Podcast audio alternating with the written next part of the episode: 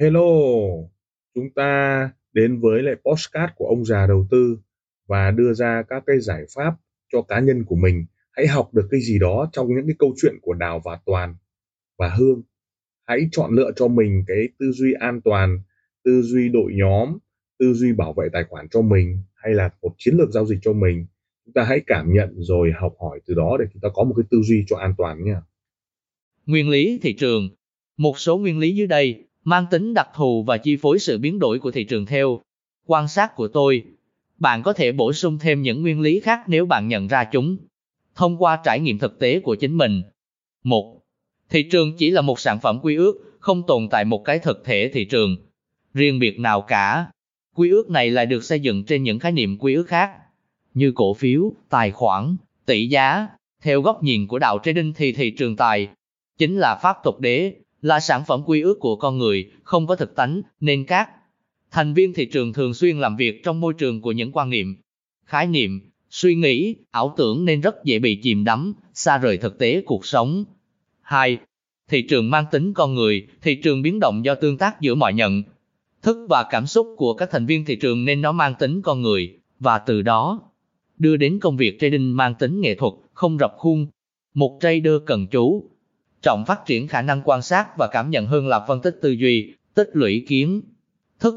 Mỗi sản phẩm tài chính khi giao dịch vẫn mang cá tính khác nhau mặc dù người ta ngày càng tự động hóa chúng nhiều hơn. 3. Thị trường luôn luôn đúng. Khoảng 100 năm về trước, G. Livermore đã tuyên bố câu nói lịch sử này The Market is always right, cho thấy ông tôn trọng mọi biến động của thị trường, đúng như nó đang là.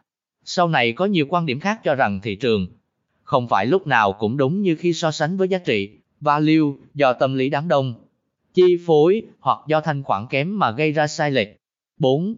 Tính phi logic, thị trường biến động theo lý lẽ riêng của nó nghĩa là bạn không thể lập luận để luôn biết trước về phản ứng của nó.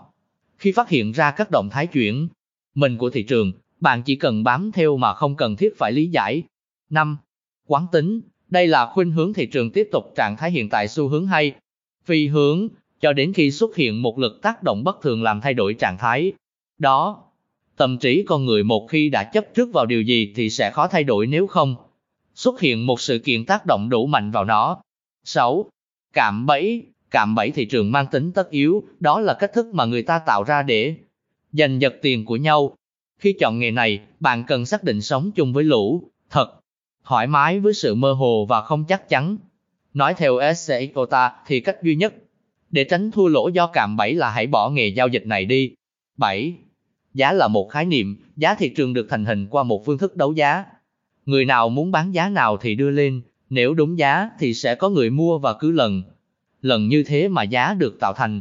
Cho nên giá thật ra chỉ là một khái niệm, chứ không phải là một giá trị của một vật nào đó. Một trader mua hay bán một sản phẩm, tài chính nào đó sẽ dựa vào yếu tố là mua vào, thì giá có khả năng tăng nữa để chốt lời. Không, bán ra thì giá có khả năng giảm nữa để chốt lời không. 8. Giá là ngôn ngữ của thị trường. Giá luôn thay đổi tùy theo cái nhìn của mỗi thành. Viên trong cuộc chơi, tùy theo những tin tức kinh tế và diễn biến của chính trị, và tùy theo thái độ cảm xúc của họ. Hầu hết mọi người ra quyết định cuối cùng đều nhìn vào giá nên có thể nói thị trường có một ngôn ngữ duy nhất đó là giá. Chúng ta nên nghiên cứu và lắng nghe những mách bảo trực tiếp từ giá. 9 ba định luật uy cốt, các nguyên lý cơ bản sau do RD. Uy cốt quan sát ghi nhận, có thể mô tả sát sao thực tế biến đổi của thị trường, áp dụng trong chứng khoán. Luật cung cầu, The Law of Supply and Demand, luật cung cầu xác định hướng của giá. Khi cầu lớn hơn cung, giá sẽ tăng và khi cung lớn hơn cầu, giá sẽ giảm. Sử dụng đồ thị nến, trader có thể thấy được mối quan hệ cung cầu thông qua giá và khối lượng theo thời gian. Luật nhân quả, The Law of Cause and Effect, luật nhân quả giúp tiên đoán mức độ tăng giảm của xu hướng giá sắp tới. Một kết quả xảy ra đều có nguyên nhân của nó và kết quả đó sẽ tỷ lệ với nguyên nhân.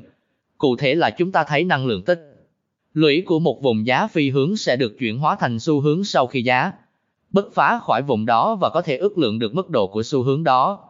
Sự tăng vọt cung cầu không phải do ngẫu nhiên mà là vì đã xảy ra các sự kiện quan trọng nào đó hoặc là kết quả từ một quá trình chuẩn bị âm thầm từ trước. Về mặt kỹ thuật thì luật này biểu hiện qua một tập hợp nến trên đồ thị. Luật tương xứng, The Law of Effort versus Result, luật tương xứng giúp nhận biết dấu hiệu cảnh báo sớm về sự biến đổi sắp tới của xu hướng. Biến động giá là kết quả của những tương tác thị trường biểu hiện qua khối lượng nên hiện tượng bất tương xứng divergence giữa giá và khối lượng thường báo hiệu một sự thay đổi về hướng đi của xu hướng. Luật này có thể thấy ngay trên nến và khối lượng về mặt kỹ thuật. Kết hợp với nhau, ba định luật uy cốt chỉ ra được ý đồ của nhà cái, thành phần, chi phối thị trường, tức là dòng tiền thông minh. Lời cảm ơn Tim ông già đầu tư xin được cảm ơn các bạn đã chú ý lắng nghe postcard. Đặc biệt là chúng ta welcome những đội nhóm à, làm lợi và giá trị cho khách hàng. Đừng ngần ngại liên lạc với các nền tảng mạng xã hội với thương hiệu ông già đầu tư. Xin cảm ơn và xin hẹn gặp lại ở các tập tiếp theo, các góc nhìn, các góc nhìn.